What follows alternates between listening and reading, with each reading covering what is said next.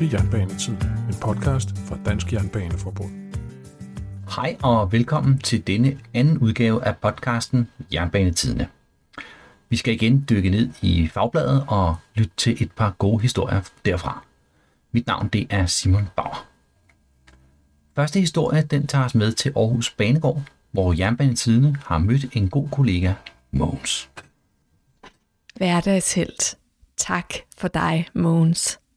Artikel af Simon Bauer. Indlæst af Charlotte Heje Hase. Mød Mogens Høje Christensen. En af hverdagens sande helte. I snart 50 år har han tjent staten. Små 9.000 gange har vækkeuret kaldt på ham, og han er trofast stillet hver gang. Mogens stiller stadig, men alting har som bekendt en ende. Flere skal i arbejde, og vi skal alle bidrage mere.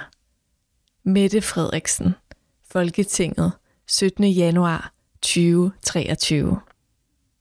Politikerne har sagt det igen og igen.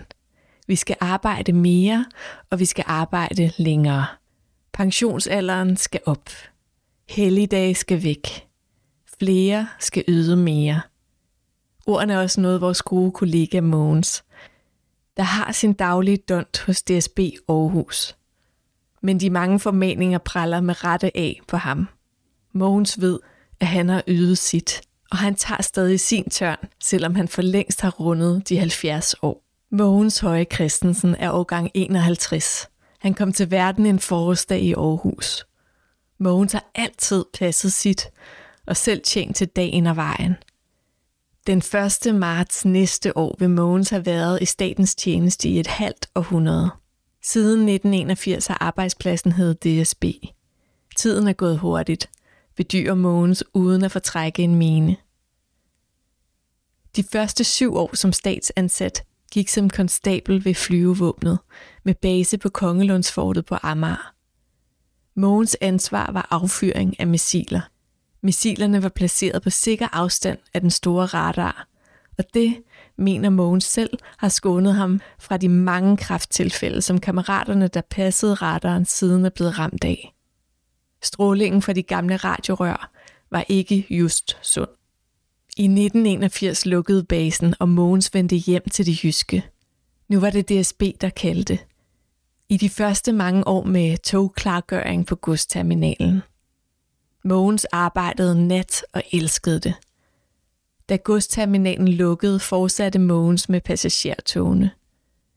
Det er ikke helt det samme, men stadig godt.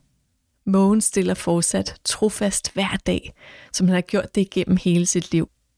Han elsker de gange om året, hvor det er kongevognen, der skal klargøres. Det lugter lidt af gamle dage, som han siger. Tiden ved DSB er dog ved at rende ud. Meget er udliciteret, og måske kan man også nedlægge Mogens stilling. Det tales der i hvert fald om. Det vil give mere tid til Mogens fritidssysler med fjernstyrede modelkampvogne og modeltog. Måske. Mogens er ikke helt overbevist om, at han får lov til at sove længe, når han engang går på pension. Med det kendskab, han har til sin familie, filosoferer han. Men herfra skal lyde en hyldest til Mogens og en stor tak for den store indsats. Det er netop mennesker som Mogens, der har bygget Danmark op.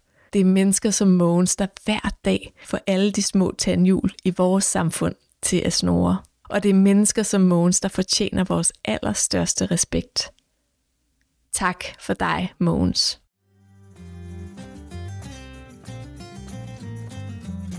Du lytter til Jernbanetid, en podcast fra Dansk Jernbaneforbund.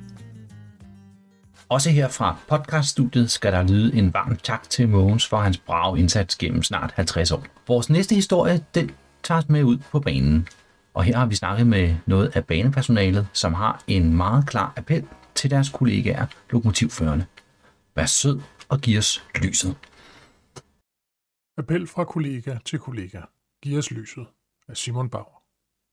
Kollegaerne fra Bane Danmark har en klar appel til lokomotivførende – Kør med kraftigst muligt kendingssignal, lys. Vi kan ikke se jer, når lyset er nedblændet. Spøgelsestog. Ordet bliver brugt igen og igen, når arbejdsmiljørepræsentant Martin Just Bugtrup Olsen og tillidsrepræsentant Lasse Rønnebæk Carlsen fra Bane Danmarks Sikring skal fortælle om problemerne med tog uden langt lys. Et tog med en grå-sort front på en grå-sort baggrund og på en grå-sort dag. Det er umuligt at se, siger Martin Just Bugtrup Olsen, og fortæller, er det er særligt at DD-styrevogne, der kan volde problemer ude i sporet. Men alle tog kan være svære at se. Du kan med egne øjne se, hvor svært toget kan være for øje på i næste nummer af Jernbanetidene. Martin fortæller, at problemstillingen er indmeldt til kvalitet og sikkerhed i Bane Danmark og arbejdsmiljøledelsen, i håb om, at man løfter spørgsmålet i samarbejde med DSB. Men Martin og Lasse ønsker samtidig at sende en direkte appel til kollegerne. Det øjeblik, at lokomotivføreren blænder ned, så bliver toget næsten usynligt. Det bliver et spøgelsestog, der kommer bravende. Det sker heldigvis ikke så tit, at det er ved at gå galt, men et øjebliks tankeløshed kan være fatal, siger Lasse Rønnebæk Carlsen. Lasse og Martin understreger, at strækningshastigheden netop er tilpasset til, at togene er synlige på en bestemt afstand. Men at regnestykket kun holder, hvis togene kører med kraftigst mulig kendingssignal. Sikkerhedsreglementet, SR's bestemmelser om, at toget skal køre med kraftigst muligt kendingssignal, er netop til for de kollegaer, der arbejder i sporet. Vi står i sporet med reflekser på, så togene kan se os, men vi har behov for også at kunne se togene, for det er jo faktisk kun os, der kan flytte os. Togene kan ikke flytte sig, siger Martin og fortsætter. Derfor burde det i virkeligheden være toget, der har reflekser på. Det er vigtigere, at vi kan se toget, end at toget kan se os. I nogle lande kører man faktisk med fluoriderende farver foran på toget, præcis som for eksempel en ambulance, så man kan se, at de kommer bravende. Lokomotivførerne skal vide, at når de kører med langt lys, så gør de også en kæmpe tjeneste i forhold til vores personlige sikkerhed. Når de blænder ned, så gør de det modsatte, slår Martin og Lasse fast. Blænd ikke ned for vores skyld. Lasse og Martin fortæller, at det også sker, at lokomotivførerne blænder ned, når de vinker til en lokomotivfører. Problemet er, at der kan stå en kollega længere ned ad sporet, som ikke har set toget. Appellen er derfor også helt klar her. I skal ikke blænde ned for vores skyld. Tværtimod. Behold det kraftige lys på. Vi vil hellere blændes, end at sætte sikkerheden over styr. Hvad gør forbundet? Frank Johansson, der er faglig sekretær i Dansk Jernbaneforbund og blandt andet har arbejdsmiljø som en del af sit ansvarsområde, fortæller, at spørgsmålet netop har været drøftet på et HAMO-møde. HAMU er hovedbestyrelsens arbejdsmiljøudvalg. Spørgsmålet vil blive bragt videre i relevante forer i både DSB og Bane Danmark. Samtidig vil HAMU samle op på problemerne. Det er et spørgsmål, som vi nu arbejder med i HAMU efter henvendelse fra kollegaerne i Bane Danmark. Løsningerne kan både handle om selve adfærden på banen, men også tekniske løsninger kan øge synligheden. Det er alt sammen noget, vi kigger på, fastslår Frank Johansson. Jernbanetidene. Podcasten. I dette nummer af Jernbanetidene kan du faktisk selv se, hvad det er, vores kollegaer oplever ude på banen. Der er billeder af tog i horisonten, som er næsten umulige at spotte. Vi slutter med at lytte til vores forbundsformand Preben Pedersens kloge ord i hans leder, som også denne gang sætter fokus på de igangværende overenskomstforhandlinger.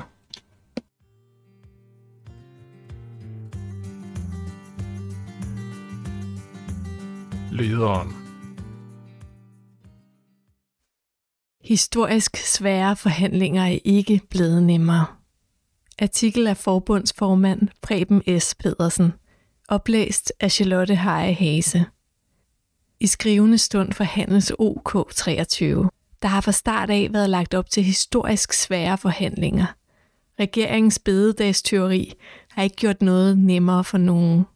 Faktisk risikerer regeringen at få hele brættet til at vælte. De private overenskomster skal fornyes. Forhandlingerne er i fuld gang, men det er hårdt tråd op ad bakke. Den høje inflation har udhulet vores løn, og derfor forventer mange helt med rette en lønstigning, der både kan ses og mærkes. Det er nok de færreste, der for alvor tror på, at vi kan indhente hele inflationen i 2023. Men de fleste er enige om, at vi skal tage et stort skridt i retningen af at få genoprettet reallønnen og hele efterslæbet skal kunne hentes ind inden for de næste par år.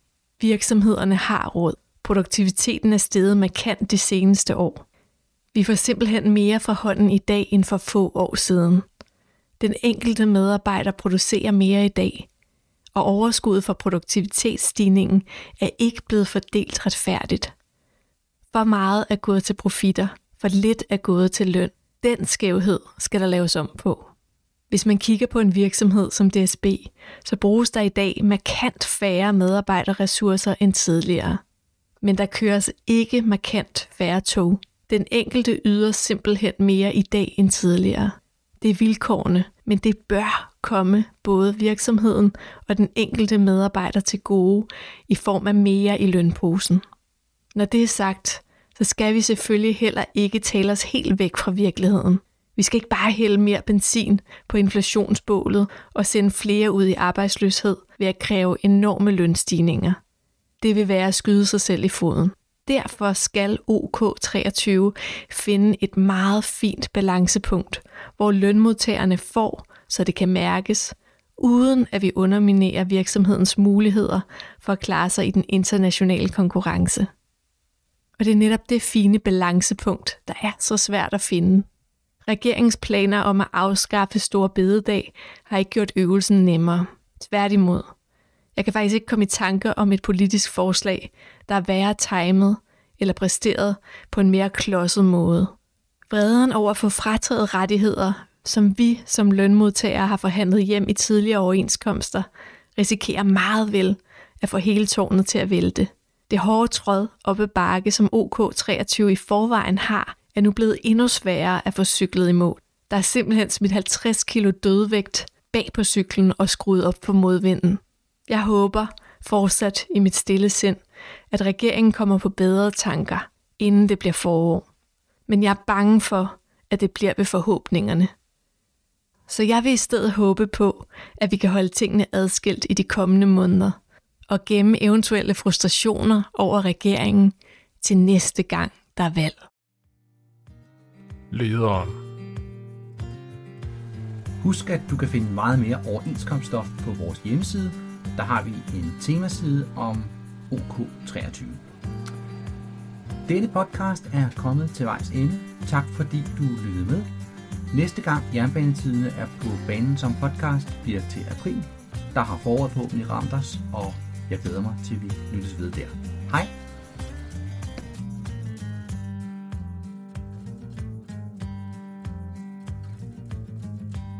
Du har lyttet til Jernbanetidene, en podcast fra Dansk Jernbaneforbund.